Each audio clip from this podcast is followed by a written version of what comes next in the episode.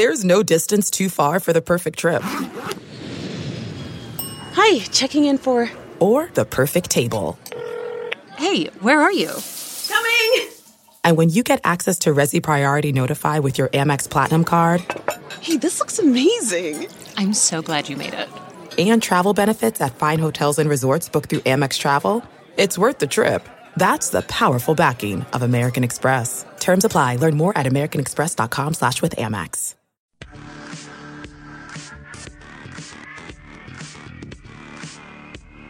Welcome to the Chronic Podcast with host Ralph Malbrough and featuring bloggers Andrew Juge of TheSaintsNation.com, Kevin Held of Hakeem Drops the Ball, and Dave Cariello of Canal Street Chronicles. This podcast is nothing but serious football talk and hardcore analysis. Besides the Saints winning, the most important thing to us is making the jokes. I think I might have IBS. there were fewer stories for me to write about the team behind the scenes. Now with Rob Ryan, that potential has returned because he's essentially Jeremy Shockey at 50. It's very George Costanza-ish. Oh, it is. I'm surprised they didn't say he had a house in the Hamptons. Now here's your host, Ralph Malbrough.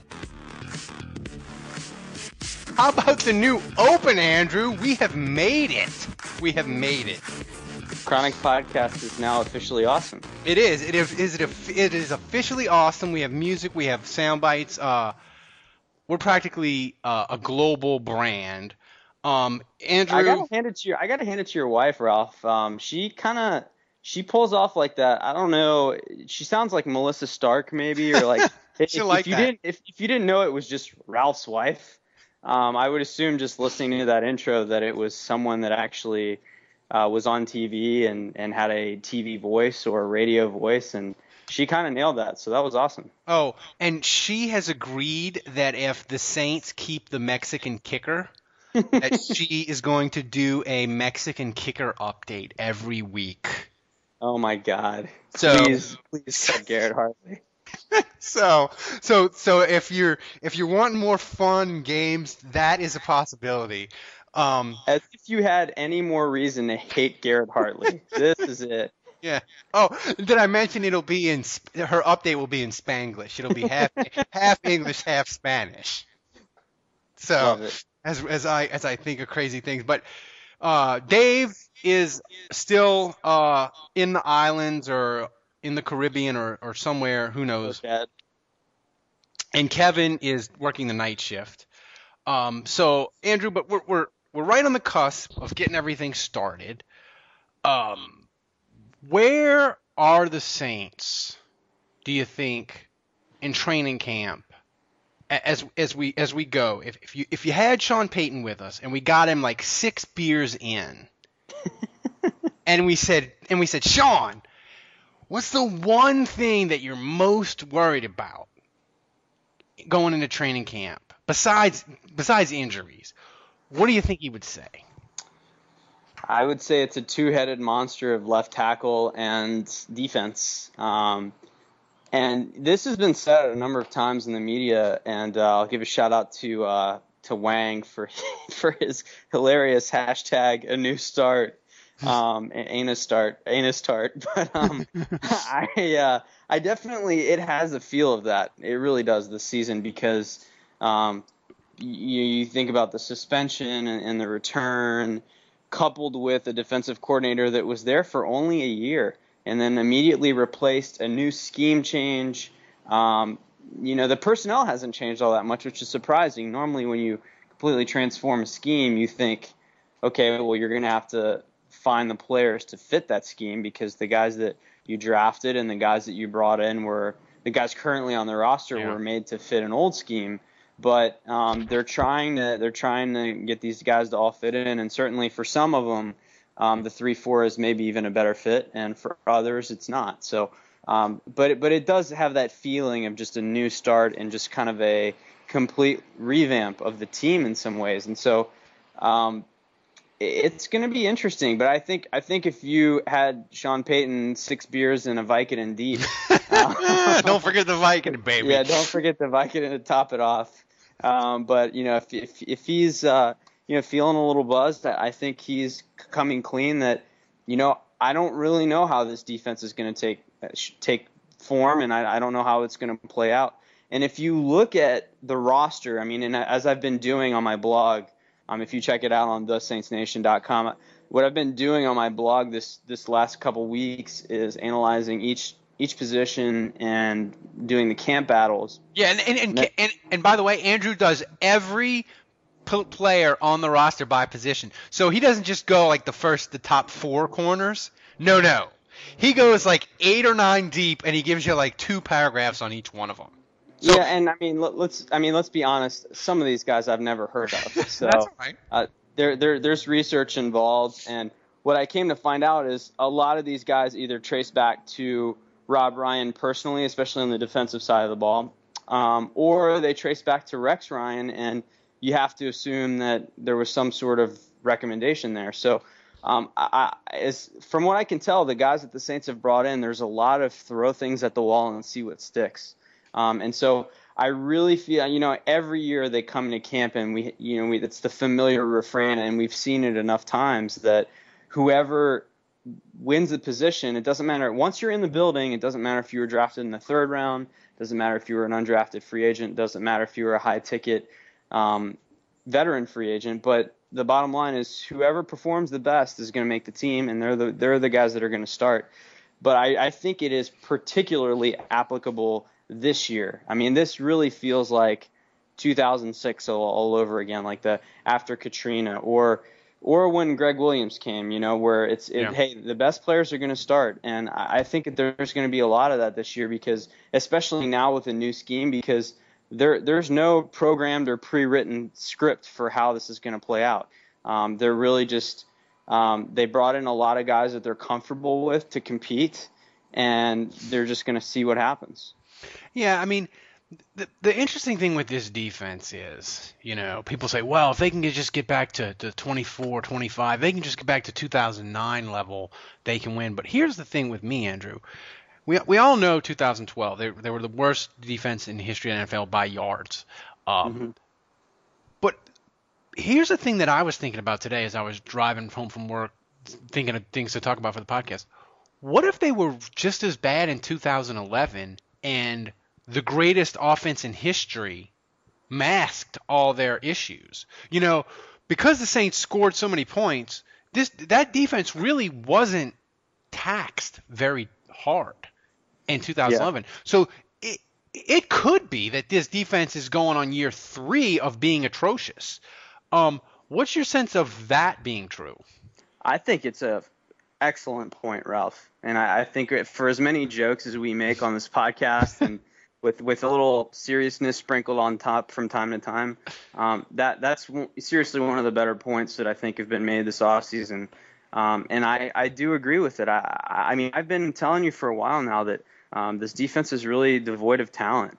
And I, I'm not. I'm. I'm all about throwing Spags under the bus, and I agree that um, he obviously was a bad fit, and he came in and it was a disaster. Um, but I, I don't agree with the Saints kind of framing it in such a way that he ha- he took the lion's share of the blame for what how things went down last year. I mean, the the players failed, and I, I really think that in large part that's due to talent um, or, or lack thereof. So uh, I think you make a great point, and I think 2009, uh, the Darren Sharper factor was huge. And, yeah. and if you remember that year, um, the first eight first eight or nine games were were the Saints were you know skull dragging people. They were they were tearing it up. Defense was playing at a very high level and getting a ton of turnovers. But after that, they weren't playing that great. I mean, they had that miracle win in Miami, the miracle win in Washington. Neither of those games I would say were outstanding games. Um, and then obviously the last three games of the year of the regular season were, were kind of crappy. Now, um, in the playoffs they got hot and they played extremely well. Now they they were fortunate to survive the Minnesota game, um, but overall they got hot at the right time. They played well. Um, and as much as we just dogged Garrett Hartley at the beginning of this podcast, um, thank God he was automatic at that during that period. So um, yeah, I, I think the defense by and large has been playing really poorly. And last year, um, I think part of it is Sean Payton. I think part of it was Aaron Kromer um, not being able to coach the line because he was focused on being head coach. Um, I think part of the problem is Carmichael um, got a little too pass heavy and didn't have Sean Payton's influence. But uh, the bottom line is the offense didn't really play that well last year. And Yeah. at the at the beginning, um, the line was playing very poorly. Um, the running game was non-existent, and the receivers weren't getting open, and they were dropping passes. So, was the offense bad? No, it wasn't bad, um, but it wasn't all world either. Um, and that, that that was the major change I think at the beginning of the year. Then what happened was Saints started to run the ball more. The receiver Joe Morgan started to step up, so the receiving the receiver play. Once you had that third guy step up a little bit, all of a sudden Colston and Moore, you know, underneath are getting more opportunities. And so the receiver play got a little bit better, the line play got a little bit better, and uh, the Saints kind of bounced back from that 0-4 start. And then after that, we had the the right tackle injury problem where we were down to Bryce Harris and then William Robinson after that. So the line play started to dip again.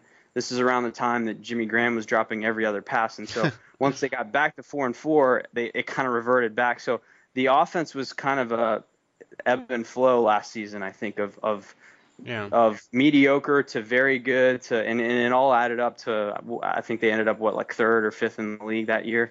Yeah. um, last season. They but, did, and um, you know the the thing with um, with the Saints, 2009 really the Darren Sharper his knee kind of sort of I wouldn't say gave out might be too strong a word, but it really started to affect him the back half of 2009, and of course after 2009 he was basically done as a as a Yeah. as a But I contributing. mean, so so player. look, you, you look at the Denver Broncos in t- I think it was w- w- the Tebow run was that 2011 or was that Yeah. 2010?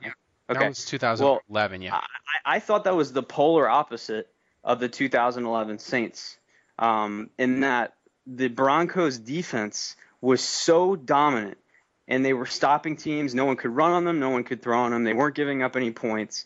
And literally, all Tebow had to do was put one touchdown scoring drive together for that team to win games. And they had they also had a great kicker who was nailing like 57 and 58 yard field goals.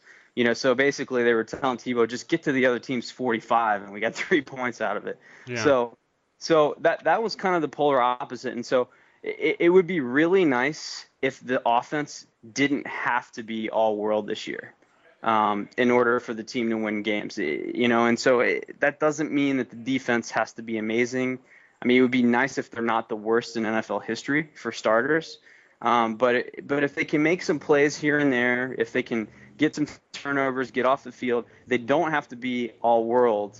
Um, but I, I do I, I do feel like the offense has has regressed. I really do, and and it hasn't regressed so much that it's not a top five offense in the league. It still is. It is absolutely still a top five, if not better, offense in the NFL currently. But it's not the best of all time anymore. And I think I I think part of that is the, the offensive line. I think it's the left tackle, it's the center, um, it's the right tackle, and it's the receivers, the depth at receiver. They just don't have what they had in 2009, and they don't have what they had in 2011. But if the defense is 23rd overall or better, uh, then you know that balances out to a team that's going to the playoffs. Well, I think the thing with the Saints, and we'll get to the, the I want to talk more about the defense in a second, but the the offense, you know, Drew Brees, he threw three, he threw 670 times in 2012, which was a career high, and by pass happy standard for the Saints in 2011, as great as their offense was, he he threw. You say, well, he threw three, 657 times, but they ran the ball a ton more in Mhm. 2011. Um, they had about 100 more plays that they ran. They, they actually ran about 100 more plays than they did in 2011 than they did in 2012. Um, and you know when when you have Brees throwing 670 times, you're going to throw more interceptions. You're going to have more chances for sacks. Although Brees hardly ever gets sacked because he's so mobile in the pocket. But his completion percentage went down to 63%.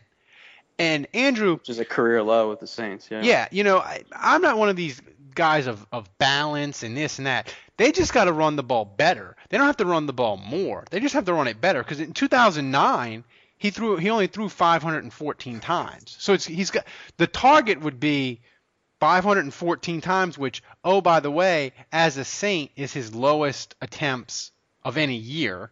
Um, so it's got to be somewhere between you want it between the floor of 514 and the ceiling of 670. You know.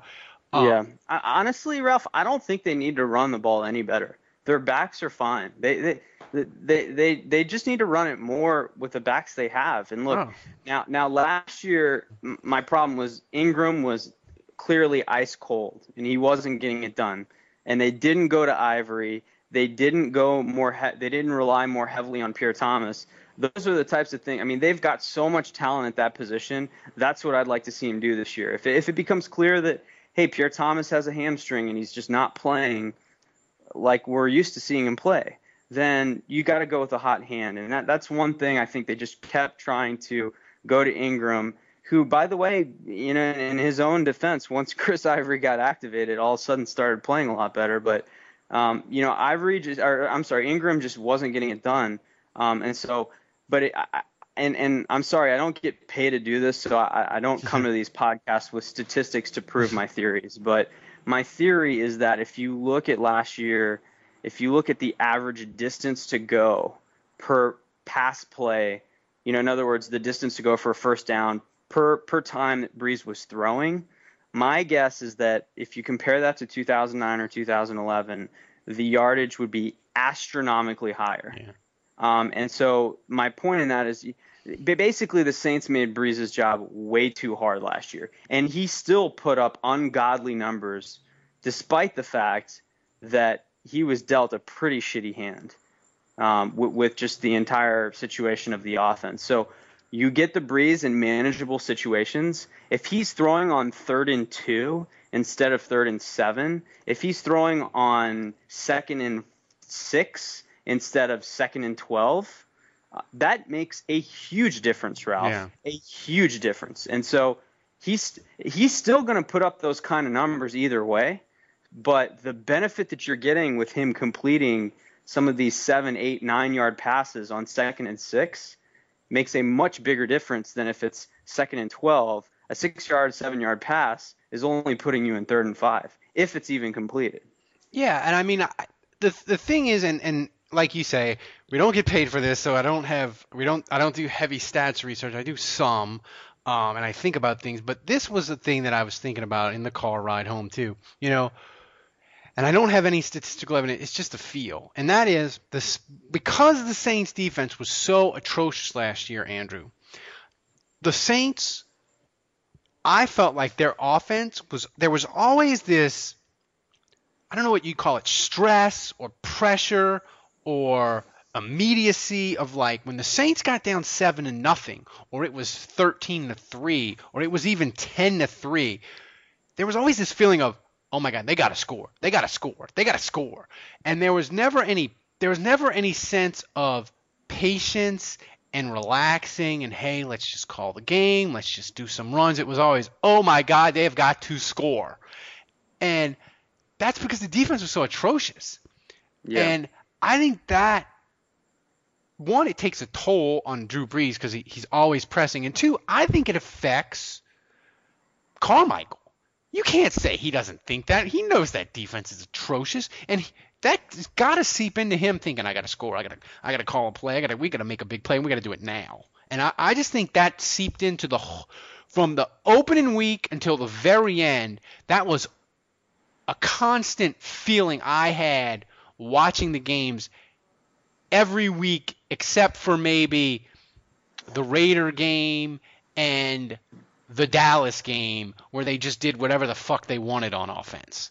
Uh, but the rest yeah, of the time, that's how I it think, felt. I think it goes both ways, Ralph. It really does because um, when you're looking at the defenses that are playing against this offense, they're taking much higher risks because they feel like they're playing with house money, and they feel like when, when your offense is playing well and they're putting up points at ease on the other team, they're thinking, you know what, I'm going to gamble on a pick. And if it costs me a touchdown or it costs me a big play, I'm going to gamble on on blitzing from the outside. I'm, you know, the play caller is going to gamble on, on going heavy blitz, or they're going to gamble and and and that you saw Brees throw a lot of picks last year, and I think that's because defenses were gambling because they felt like they could. They felt like they were in a good position to take some risks because the offense was putting up enough points on the Saints to where all they really needed was a play or two the entire game to feel comfortable about winning. Yeah, I mean, um, and the the thing is, you know, I, I I just think this this defense, Andrew, I'm not even really so much focused on statistics and rankings because I, I do, you know, we, we, we went back and forth with different people on the blog, Angry Houdat, and said, you know, the numbers don't matter and this and that. I think the numbers do matter some of the time and they don't matter. But for me, the main thing I want out of the 2013 Saints defense, I want as we go along during the year, I think a key for the Saints is that they do something well, whatever that is. I don't think that they're not capable of being a top. I don't even think they're capable of being a top 15 defense. But I do think, Andrew, they're, they're probably capable of at least doing one thing well, whether that's stopping the run, stopping the pass, getting off the field on third down, creating turnovers, getting sacks. I think they're probably capable of doing one thing well. If I'm not going to ask you to pick what you would want them to do well. What do you think of, of their defense? What do you think they are capable of doing well or improving to at least average NFL levels where they could rank, say, 14 to 20 at something on defense? I have no idea. oh, that's I, I good. mean, I, I mean, I, I looked at, I watched these players perform last year, and I saw them fail in every facet of the game. But look, th- that's what's exciting about this upcoming season is there's a lot of uncertainty with a new coach and with a new scheme, and that that's what is really makes it exciting for me. Even though I'm kind of down on some of the players in that scheme, I just feel like this is a there's a ton of unknowns, and there's a lot of these free agents and undrafted players and and a lot of guys that they're going to give a chance to, and it's all going to be about who steps up and who's performing well. Um, you know, if you were to ask me, do I think that the three four is going to change them to be a better pass rushing team? I sure as hell hope so because I really feel like this change was, in a lot of ways, was made for Martez Wilson and Junior Galette. And so if those two guys aren't on the field doing what they do best, which is rough, rushing the passer, then why did we change the scheme to begin with? So, um, I, I mean, I hope that there, there's there's a semblance of a pass rush thanks to this change. Um, as far as the linebacking corps, you know, I, I think Vilma's kind of done. You know, Hawthorne has been a major disappointment. I'm not convinced that a 3-4 is a better scheme for Lofton. So, um, you know, I, I'm not enamored with the, the, the linebackers. The, the defensive ends, I mean, am I supposed to be excited that Kenyon Coleman is, according to Rob Ryan, is the best run-stopping defensive end in football? And you know, who, who else do we have a defensive end? I mean, Cam Jordan. Are, are, are we sure that a three-four is a better fit for him? I mean, we think so. Um, but um, and then you know the defensive backfield's the exact same. You know, I mean, Keenan Lewis is the one guy. He, he's the he's the sacred cow of the offseason is Keenan Lewis, and so hopefully he's he lives up to his contract and he's he's at least a close to a shutdown corner. But um, I, I really think I, if I'm hopeful that one guy pans out if I had to pick one guy right now that pans out for this defense, I would pick John Jenkins because then I would know that it's there's you're running a 3-4 defense and I've long said the best 3-4 defenses and if you're going to do it right, you have a a gap plugging nose tackle that eats space but has enough quickness to be disruptive and, and take on two blockers. And if John Jenkins can consistently be that guy for the Saints, they will be able to control the line of scrimmage, which means they'll be able to stop the run. And so, I mean, I, I think John Jenkins is going to be that guy more than Broderick Bunkley long term. Um, now we know his weight's an issue, and we know, but it, if one guy is panning out on this defense, I'm not picking Kenny Vaccaro. I'm not picking uh, Keenan. I'm I'm picking John Jenkins because he's he's the one. Like if if he develops into a Phil Dawson or um, actually not Phil Dawson, uh, uh, sorry, Phil Hampton of the Pittsburgh Steelers, or Casey Hampton, yeah, yeah Casey Hampton, right, uh, or Vince Wilfork of, of the of the Patriots, you know, or uh, you know, even even a guy like Norman Hand in his prime. But if he develops into that space-eating nose tackle that controls the line of scrimmage, then I think this, the defense can work with that, and they can build around that to make plays here and there. And so, um, that, that that's the one guy. I mean, if you're asking me how one thing they do well, I would absolutely pick stop the run. Um, but I think his development is the key to being able to do well, that. that's what I was going to say, and and obviously I don't break down the film as much as you, but the reason why I'm I think stopping the run and getting at least average against stopping or average to better against stopping the run is possible because Rob Ryan, uh, you know, he's boisterous and all that, but in interviews he kind of dropped hints of the run defense for the Saints sucked, and a lot of it was run fits and scheme, and I can fix it. You know, so I think by him saying that, that gives me a little bit of hope where he other things he's not he hasn't been as specific as he was with I think I can fi- I think I can fix this run defense with my scheme. So you know, we'll see. I mean, the only the only issue I would uh, the only counter argument I would make to that not you know, not to be a naysayer. I, I don't I don't want people listening to this podcast and think we're like, oh, this season's going to hell before it even starts. I, I want to be clear. I am excited about this season, and the uncertainty is is what makes it really exciting. We don't really know how this is all going to play out with this defense, and I'm going to watch really intently and see how it all unfolds. And we, we might be in for a really pleasant surprise. But my counter argument to Rob Ryan would be the future of the league is not a traditional I formation offense, and the Saints saw very few of those last season um, the future, at, at, least the, the immediate future, is going to be the, the, spread formation. Um, a lot of, uh, you know, ISO, fake, fake shotgun snap handoffs to the running back, and either a mobile quarterback that can um, yeah. kind of make the runs himself, or you know, some some some variation of, of the the traditional college game um, that we're kind of seeing right now. And so, uh, that's great that Rob Ryan thinks he can fix the run defense, but um, you know, a, a three, I, I, I don't know if a three four is going to be able to control that as well when you're basically giving bigger gaps in the line, like right at the line of scrimmage, and then that that running type of game is really about make one read and hit the hole, you know, yeah. and so that I, I feel like that defense could get gashed by by a spread formation um, especially when you get in a nickel or dime where um, basically you're you're just bringing in extra you're you're losing linebackers and bringing extra defensive backs in anyway. Um, yeah. But we'll see. Yeah, I mean, and look, uh, we're a small community here. We're all friends, um, and I love Grandmaster Wang Moose Denied, and I love Reed Gilbert. Hell, I just had him on the podcast last week. Thanks for crashing the server, Reed. Uh, as we as we ran out of bandwidth. And buy the man, buy the man's book. It's it's it's fantastic. Um, but they both did their sort of like kick off the you know the not necessarily a, a, long season preview, but a sort of kickoff of hey, it's Saints football season again. I'm blogging, and they were so fucking Debbie Downer. I mean, people accuse me, Andrew, of being the biggest Debbie Downer Saints hate, and I am kind of on WWL, but. I mean, Jesus, they're like, I think the Sean Payton, Drew Brees, the golden age of Saints football might be over.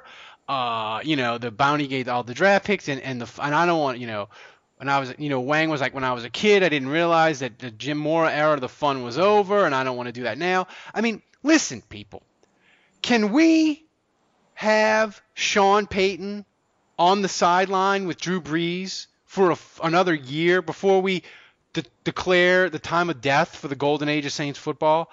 I mean, the Saints are 37 and 11 the last three years with Sean Payton is on the sideline or in the press box coaching. So I just think this this whole sort of this whole sort of doom and gloom of of you know it's over. Goodell wrecked it. That's not necessarily true yet. Drew Brees is only 34. Look, he could get hit by a bus tomorrow, whatever, bad things can happen. And then you could say, yes, it's over. But until then, I just feel like this team with Sean Payton on the sideline and Drew Brees healthy, they are at least going to be to me, Andrew. They're not going to be any worse than seven and nine, and I think they're just going to be the, the NFC South is going to be incredibly hard, and they're going to be grinding their way to a nine, ten win season, and get them in the playoffs, they might be home or whatever. But to to declare that this there's this giant cl- cloud coming and the party's almost over, I just I don't see it. Yeah, I'm with you. And first of all, I'm glad you brought those two guys up because I just finished literally before hopping on this podcast. I just finished their season previews, and um, I, you know, I, obviously we're all bloggers here, and so we want you to read our stuff. And you know, I, I obviously I would rather you read Saints Nation than all the all the other blogs, but you know, I, I'm hoping and slash thinking that you know when you listen to this podcast or you do those things, you, you have enough time to check out a lot of stuff. And you know, if you're if you're a Saints junkie and you're if you're not just spending your time on NOLA.com or some of the other stuff, if you're if you're going behind the scenes to read some of these blogs, listen to some of these podcasts, um, you've you've got some free time on your hands. Um, and so uh, I, I just want to say real quickly that two of my favorite guys, um, two two of my favorite bloggers are Reed uh, with Saints Win and and Wang uh, with Moose Denied. Got to give a shout out to those guys because um, everything they write is incredibly entertaining, and I wish I wrote half as good as those guys do. So um, their their stuff is awesome, but um, yeah, I mean I, I can see where they're coming with this, but I'll tell you, I mean let, us just cast aside. Let, us say worst case scenario, Brees tears his ACL or, or, or worse this season and you know a, a, serious injury and you're thinking okay the golden age is over i'm not sure in this day and age in the nfl that that's necessarily the case because teams are smarter if you have a good organization you have Yeah. a good if you have a good owner that's paying money you have a head coach that you believe in and you have a general manager that is making the right moves and the right decisions and taking the right risks and I absolutely believe the Saints is an organization, they've been to the top and they have that in Mickey Loomis and Sean Payton. They can they can win. They have proven that they Yeah. can win consistently at this level. And Drew Brees is a huge part of that. But God forbid I mean he, he he's maybe even a bigger part of that. But God forbid were something to happen to Drew Brees, I feel like teams have shown have been smarter than ever about putting young quarterbacks in situations. Look at Andrew Luck. Look at Russell Wilson. Look at Colin Kaepernick. Look at Robert Griffin Jr. Or Robert Griffin third.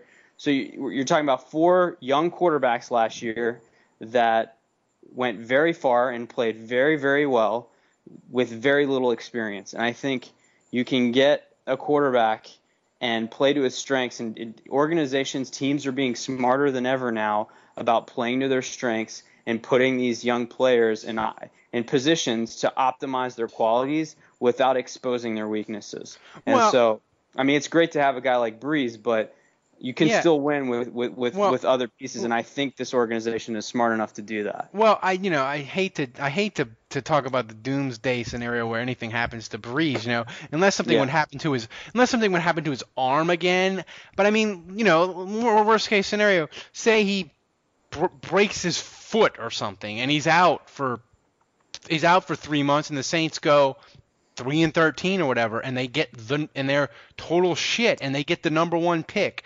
Guess who the number one pick is? Oh, Jadeveon Clowney from South Carolina, only the best fucking defensive player probably to come out of the NFL draft in a in a decade. Absolutely. They would plug him in at end, and let me tell you, that defense would be magically transformed in 20. Yeah, that kind of that kind of reminds me of that the Spurs in their heyday when Yeah. uh, when David Robinson had that serious injury, they lost the season and the, they Yeah. absolutely got blown out that year and sucked. And they get the first pick overall, and they get Tim Duncan. And guess what? David Robinson's healthy again, and now we're going to put them together and win a ton of championships. Yeah, I mean- so, yeah, I mean, don't it, wanna- yeah. when you're a good organization, you you can absorb bad things happening. And so last year was a horrible thing, and I, but I, I think the right people are in place. But look, all that aside, I'm very much a week to week, and and and cer- certainly less than a season to season type of person. Can we not look three years down the road? Yeah. I mean, we have Sean Payton as a coach. We have Drew Brees as the quarterback. We f- have a new defense. So hopefully there's light at the end of the tunnel as far as that's concerned.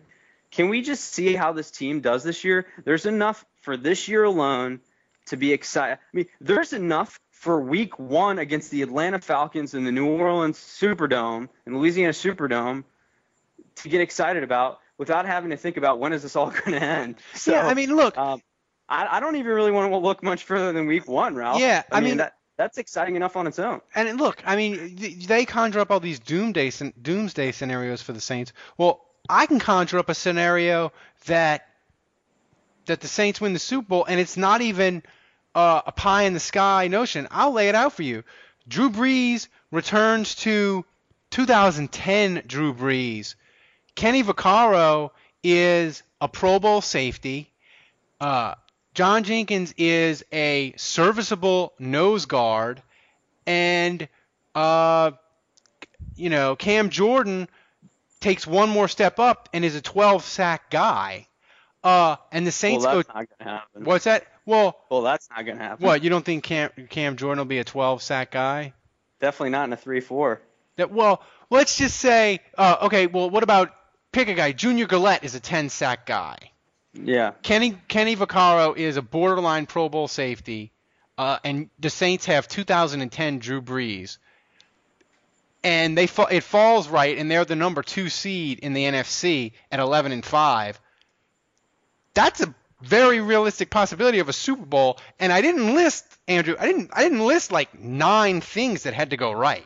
I just Look, listed about any- four. Anything can happen once you're in the playoffs. Yes. Okay? So don't worry about the 28 other teams in the league. You need to be better than three teams. That's it.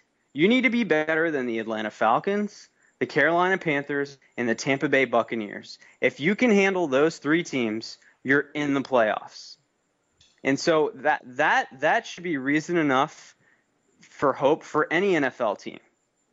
You just need to be better than three NFL teams to make it into the playoffs. And even if you're not better than three NFL teams, you still got a shot at the wild card. Okay? So let's just worry about getting to the postseason.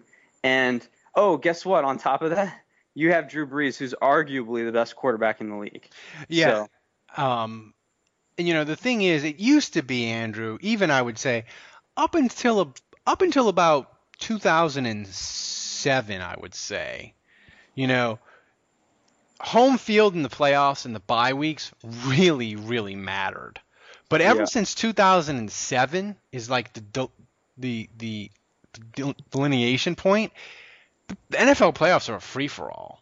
And the They bye are. the, the bye week it helps you won it, but it used to be like in the NFC, I think through 2006 if you went back like 15 years, the home teams were like I want to say they were like eight, like it was like 10 years a game, so it was like 20 games. I want to say they were like 18 and 2 from like 2006, 2006 back 10 years.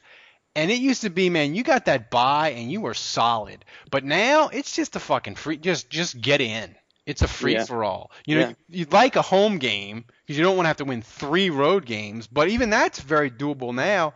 Um, so like you say, just get in. I just, I, I- think there's this, th- th- there's, it's just really hard for people to shake Bounty Gate you know, it's just hard for us to put it put us behind us. And you combine that with basically the history of the Saints until two- 2006, where they were 90% disappointment and failure. You combine that with Bountygate, and Saints fans instinctively drift to the negative.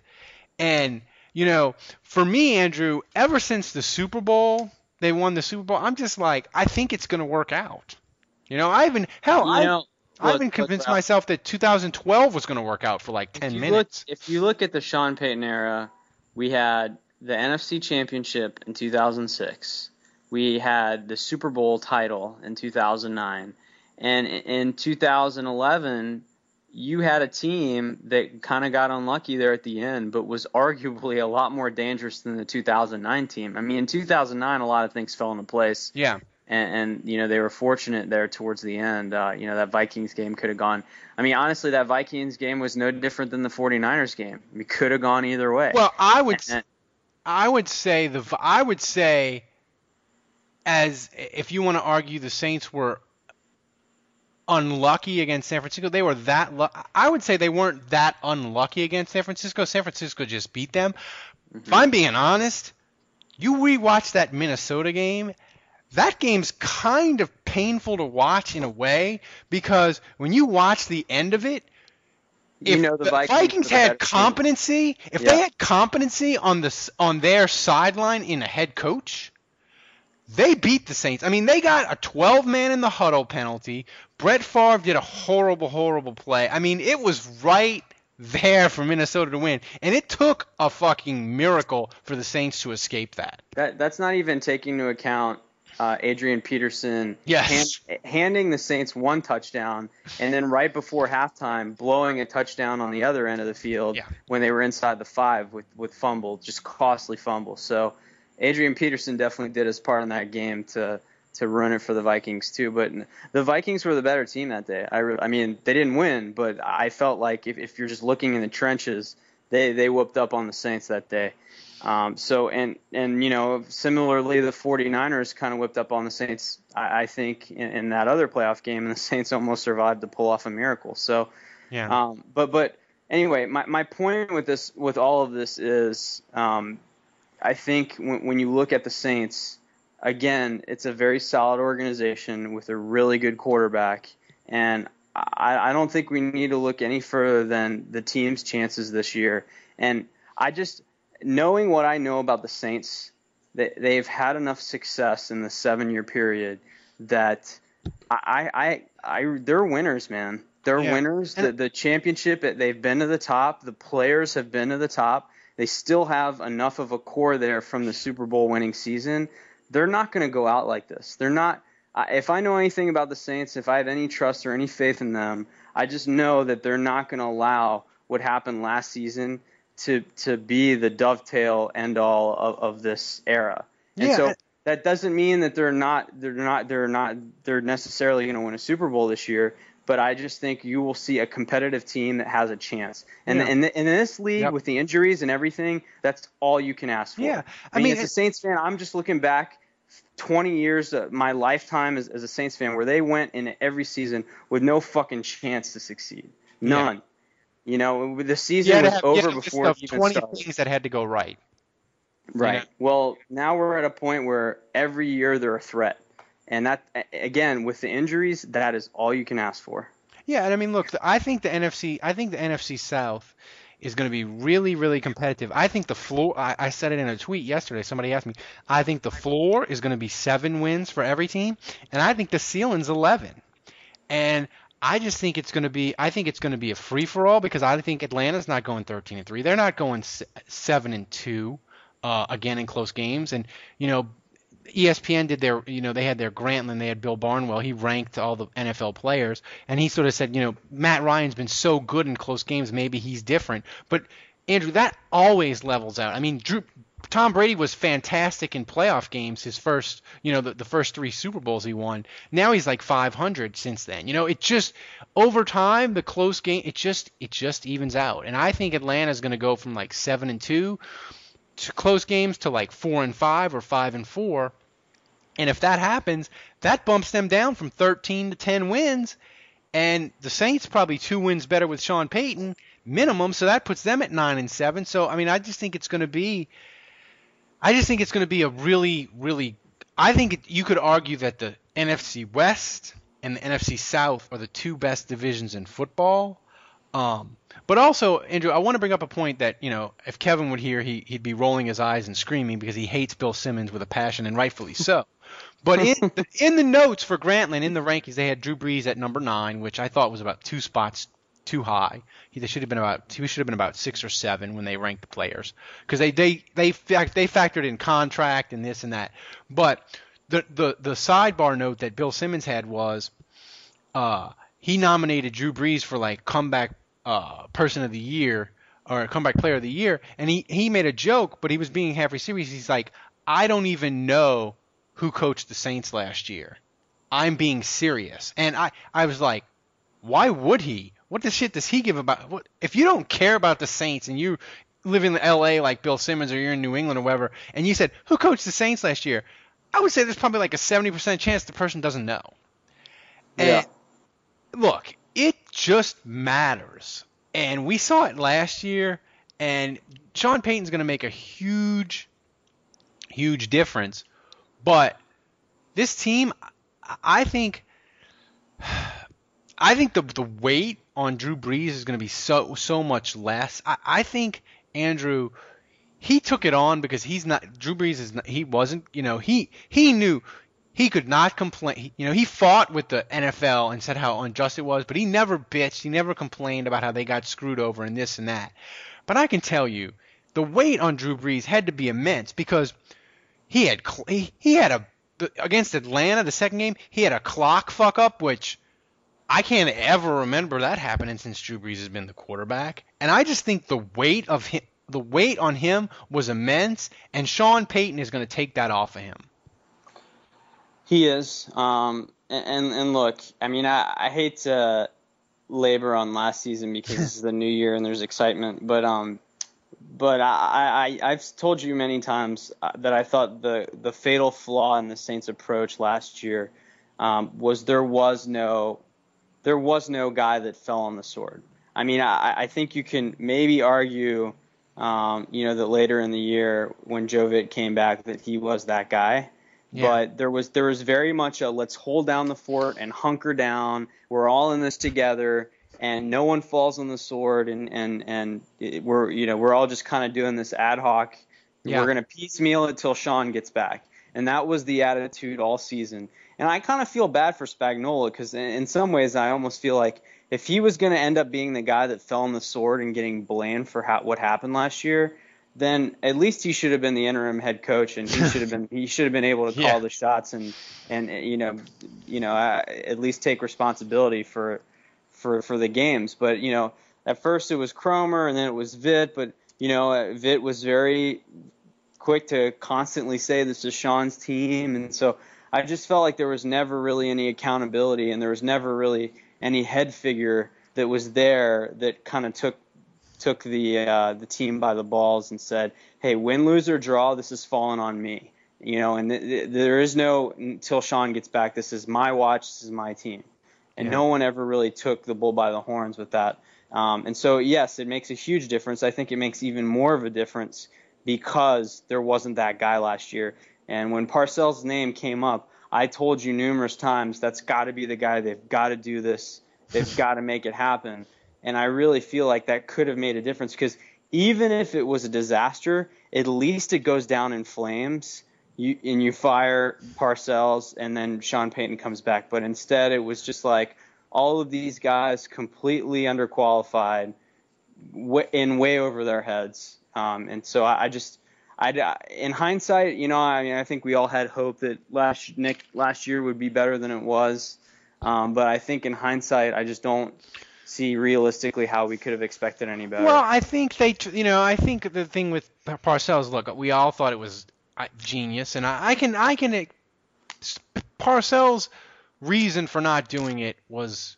It made sense. It made sense because he's old, and it would have reset his Hall of Fame clock, and he probably thought if I, I, he may not admit this, but he may. I think a big thing of it. He, I think he's like 72 yeah, and he's you not know? he's not not a model of good health. Yeah, so, and he's had a couple of, of of of I think he you know not heart attacks, but he's had a couple of bypass surgeries. I think he looked at it and said, if I reset this clock, as fun as this might be to be an interim coach with no pressure and help Sean out, I might not live to be 78 and enjoy my Hall of Fame induction.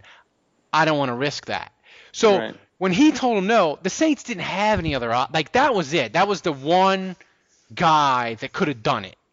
There was no other option after that, and they just had to piecemeal it together. Like there was, there wasn't like okay, we didn't have Bill Parcells, so let's go to Tony Dungy or let's go to you know there just wasn't or let's go to Jim you know Jim Mora or whatever. There wasn't there wasn't any other option. So I don't I don't I don't necessarily blame them. They were just in a really rough rough spot.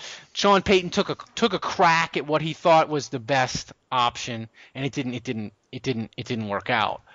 Um, I'm not sure anything would have worked out. Yeah, I don't know. I, you yeah. know, I, but but Bill Parcells would have been just well, I don't know. Joe Vitt was really really fucking fun on Mondays. He just yeah. he and post game he just was. Um, and it made 2012 semi tolerable to listen to Joe Vitt on Monday streaming. I have, I have to admit, I'm gonna miss that. I am too. I think they need to have Joe Vitt and Rob Ryan come out every Monday. As like a warm up act in front of Sean Payton. I can promise you there is no way in hell. No, it, it's not. It's not going to happen, but it should, Andrew. It, It should. It should. Um, but you know, as we as we sort of wrap this thing up, uh, as we go into as we go into training camp, um, you've you've done every you've done sort of every, I think you've done every position now, uh, super in depth. But, um, who's a guy, a veteran guy, that you're going to be looking at that you're going to be surprised if he makes the roster? And I'll start by saying, I don't know what the hell they're trying with Will Smith with this outside linebacker bullshit at age 31, but it ain't going to work, and I don't think he's going to be on the roster. And, and the Falcoholics are already debating whether they should sign him when the Saints cut him. uh, so I think Will Smith is not going to be on the roster. So who's a veteran guy that you're looking at that you're like, uh, I don't, I'll be surprised. I'll be either surprised if he makes the roster or I'm looking at him because he needs to show the Saints something to continue to be on the roster. Well, I think uh, Will, Will Smith is a great call for the reasons you listed, and I, two guys. Uh, these aren't my picks, but two guys I want to mention real quick: um, Roman Harper and Patrick Robinson. Those two guys being on the PUP list to start training camp. I have no idea what's wrong with them, and I'm sure Sean Payton won't tell us. But if it's for any length of time, that is not a good thing because Kenny Vaccaro is going to get first team reps. He's the future of the defense.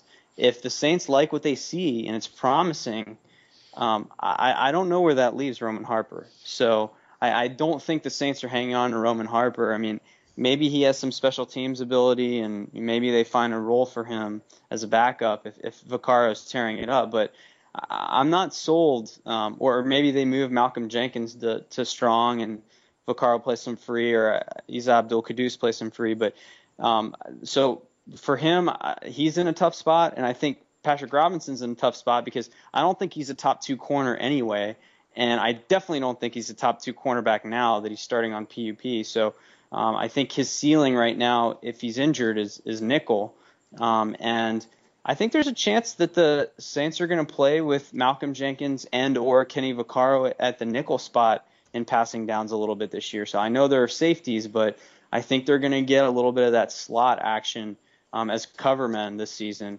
um, which because the Saints are so deep at safety, they would get another safety on the field on obvious passing downs, and so um, that that's really not good for Patrick Robinson and his development too. So. Um, you know, Roman Harper's a little bit older, and and um, you know his his time clock is ticking a little bit more than Patrick Robinson's, but uh, Roman Harper's also shown a little bit more and had better seasons than P. Rob. So um, those two are maybe on my watch list. But if I'm picking one guy, it's got to be it's got to be David Hawthorne. I mean, you talk about a guy that was signed as a free agent last year and was supposed to come in and be an immediate impact starter. Um, he was a disaster. He played injured a lot of last year. He played hurt. Um, and clearly it was affecting him. He was not Well- moving well, and so he was poor. But um, if you look at the OTAs, he was on the third team a lot of times. He was behind Ramon Humber as an inside linebacker, and so um, that leaves me thinking, does he even fit in this three-four scheme? Um, and and if not, then he's probably getting cut Put on your soon. put on your cap hat. How if they if he doesn't make the opening roster, how big of a cap hit is it? You know, I know he redid his contract um, right in, during the offseason to give the Saints some some room, some breathing room. You know, because they were 20 over as it started. So I have no idea where that leaves him with a cap hit now. But I know he's been handed out a couple signing bonuses now. Um, so I think the cap hit's pretty significant. Yeah. Um, I, th- you know, I think I think it's going to cost them probably more this year than it would next. But um, you know, they basically instead of the cap being or instead of the signing bonus being prorated, um, you know, you would get hit with it in, in basically two lump sums this year and next year, most likely. But um, I, I think his cap hit would be high, but um, you know, I think they're about five million under the cap right now. So if they're going to absorb something like that, maybe it's better to do it now. Yeah, and uh, he was one of the guys where they made a lot of moves last year, uh, along with Bountygate. He was the one that we were like most excited. He was we were like, man, he is really good, really good. But that was a thing where I know people bang on Pete Carroll for being a you know, I think because Bill Simmons is such a strong voice that he sort of contaminated people's thinking about Pete Carroll as a NFL coach, which he's proven wrong in Seattle. But Pete Carroll knows fucking defense. And that was a case of Seattle waved goodbye to him, and there obviously was a reason why. Um, Yep. So, but I want to end on this, people. Uh, you know, in the comments and in the the the email, you always say, Ralph, the sound on the podcast sucks, and we want it better. Sometimes it sounds like you're calling, you're, you're doing the podcast from a tunnel, and we agree. but the only way to get super high quality sound like we tried to do tonight is through money. So if you want better sound, go to the podcast page. We have a donation button. You can donate through PayPal. Donate a dollar, donate two dollars. We don't No need that. amount, no amount is too small. No amount is too small. We're not asking, you know, we're, we're not going to set a, a goal limit or whatever, but we just need a couple hundred bucks uh, to do some audio editing, to buy beer, and we also need a significant amount of money so we can send Kevin to Mexico to get the horse steroids that he needs to jumpstart his wrestling career. And horse steroids cost money probably for a year's worth, we're going to need at least four to five hundred dollars plus a bus ticket from St. Louis to Mexico. Andrew, that's going to run you probably eighty-five both ways. Yeah, I mean, but let's face it. I mean, we're not going to be able to afford Biogenesis for Kevin. No, no, so, we can't afford so This is the ticket. No, no, no. It's gonna it's gonna be it's gonna be horse steroids that he buys from a guy named Hector uh, out of a van. But Yeah, this isn't this isn't Ryan Braun, people. No, no. This is this is this is you know this is this is like this is going to be like uh, the dollar store of steroids. but we want Kevin to be a wrestler, and we're supportive of him, and this is the only way that it's going to happen. And you know, if you donate enough money, maybe we can get him steroids, we can get him a speedo, and we can get him some oil so he can be oiled up. But that thing takes money, so go to the Chronic Podcast website, click the PayPal thing and donate. That's what we're saying. Um, so Andrew, uh, this time next week, we get to talk real football. We get to talk practices. We get to talk other things. Practice. Practices and fun stuff. So uh, it's finally here. The long, long, long, cold, horrible off season is officially fucking over with tomorrow. Yep, and we're gonna start talking some real shit. So get ready, people. Exactly. It's gonna be So- great. So for Andrew Juge, for the MIA Kevin and Dave, I'm Ralph Marlboro. So long until next week. It's football season, thank God. Woo!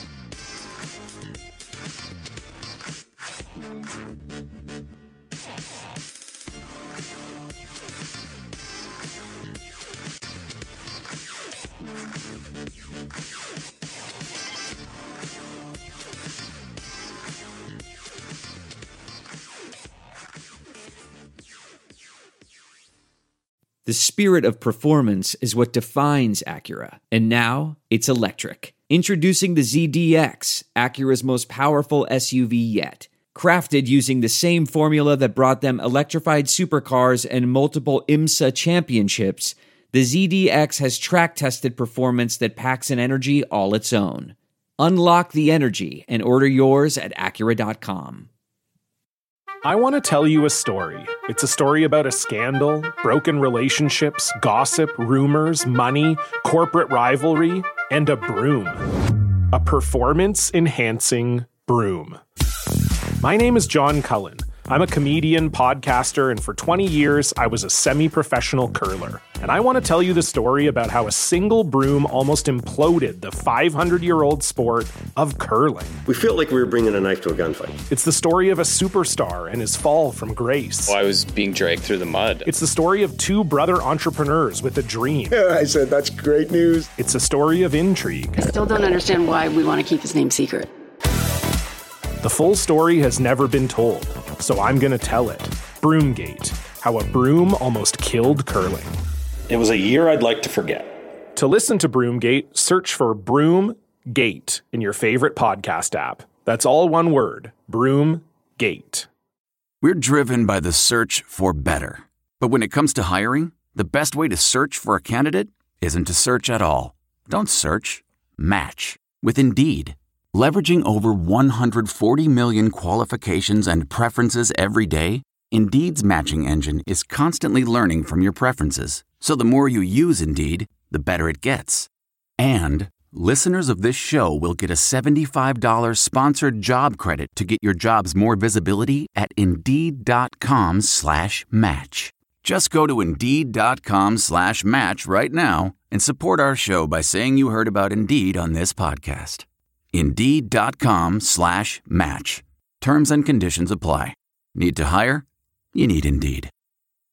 Welcome to Fail Better, David Duchovny's new podcast with Lemonada Media. On Fail Better, David, who has experienced both low and high profile failures throughout his life, explores the vast world of failure, how it holds us back, propels us forward, and ultimately shapes our lives. Each week, he'll chat with guests like Ben Stiller, Bette Midler, and more about how our perceived failures have actually been our biggest catalysts for growth, revelation, and even healing. Through these conversations, he hopes listeners can learn how to embrace the opportunity of failure and fail better together. Fail Better is out now wherever you get your podcasts.